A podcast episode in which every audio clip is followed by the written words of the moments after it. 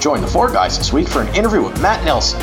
Afterwards, the four guys will review comics. Rusty throws down Mad Libs, Red hits the pavement for On the Street, Nova tells us about this week in comics, Tap gives us the pros and cons, and the gang breaks down the new comic releases for the week of May 18th. Haktung, a new candidate emerges for the presidency, and he'll have a sing Hail Hydra.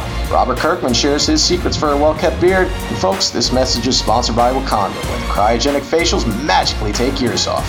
And now, a word from Derek Robertson. Hey, this is Derek Robertson, and you're listening to Four Guys on a Comic Broadcast.